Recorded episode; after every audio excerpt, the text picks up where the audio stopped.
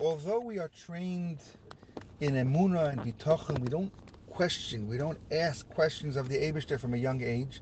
But people still want to know why. Why is the world so obsessed with hating Israel? Why are protests proliferating around the world?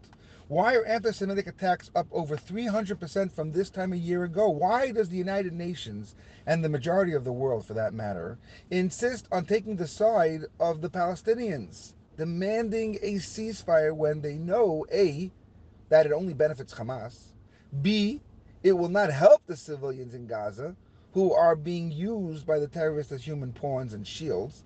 And C, they only seem to care about the suffering of the Palestinians, the innocent civilians, Nebuch, while the atrocities committed against the Yidden, against the Jewish people, are swept under the rug or looked upon with blind eyes. We have never lived through a period of time quite like this one, so the question remains why. So I think Yosef Atzadik in this week's parasha understood why and he tried to warn us with his actions. Chazal tell us that the original Golos began when Yaakov Avinu came down to Mitzrayim. And we know the Gemara in Shabbos tells us that Yaakov was supposed to come down b'shal shaloya shel barzel in iron chains. But if not for the schusim of Yaakov Avinu, who was a Gerset Tzaddik, that's why he didn't. He came down Bakovadik. The one who actually went down in chains is Yosef, because he was sold against his will to the Ishmaelim. But Yaakov, his gullus was supposed to have been much worse. Shal shal barzel. But Lamaisa, it worked out for him. It wasn't so terrible. He didn't come down in shal shal barzel. But the emes is, he did come into gullus, and gullus is gullus. So we have to understand. The pasuk tells us that when all the brothers and Yaakov, came down to Mitzrayim, so Paroi told Yosef, I want to meet them. I want to meet your brothers. And Paroi was accept, uh, expecting to meet exceptional men from an exceptional family. He assumed that these brothers, all of Yosef's brothers, would become heads of state and diplomats, politicians. They would transform Egypt's society and culture. He figured they would be generals and military leaders that could lead Egypt, lead Mitzrayim into battle and glory.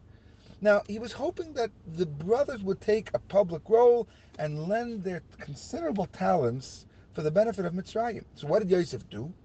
He purposely chose five of his weakest brothers. Rashi tells us they were very weak. They were the weakest ones, and he presented them before Paroi. Why? In order to rid his boss of the notion that these sons of Yaakov are big, strong, skilled warriors, and all they want to do is fight, and they want to uh, kill the enemies, and they want to make uh, glory and gold. That's not what he wants. He also told Paroi that his brothers were not merchants, they're not businessmen, they're not laborers, they're not going to be part of the fabric of Egyptian commerce. Rather, he said they were shepherds, and all they do, they care for the sheep. They take care of the sheep. Now, Yosef knew that by doing this, shepherds are despised. They were Tayeva in Mitzrayim. People hated them. Why? Because the Egyptians worshipped the sheep. So if you took care of the sheep, so they hated you. So by Yosef did this. He dafka took the weakest brothers, and he dafka told them they were shepherds, in order because he was hoping that Paroi would tell them, okay, you know what? There's no need for you here in Mitzrayim. Go away, go to Goshen. They could live and they can thrive without out any outside interference. Yosef's plan worked. The family went to Goshen. They went out of town. They went out of sight. They went out of mind. And you know what? Nobody bothered them for a while. Actually, many years later, after Yosef died and his brothers died, that's when the Abishter decided now it's time for the Golus to happen. So the harshness of the Golus and the, uh, the the slavery and the bondage and ultimately Yetzias Mitzrayim happened. But that happened much later. Nobody bothered the Yidden. They were not bothered and they were not touched. Had Yosef been advising the Yidden of today, he would be telling them, stay out of sight and stay out of mind. Why must Israeli officials continually break the news cycle by making pronouncements how the IDF will finish the war on their terms? Why must videos of soldiers in Gaza constantly go viral so people can always make fun of them and find reasons to hate them.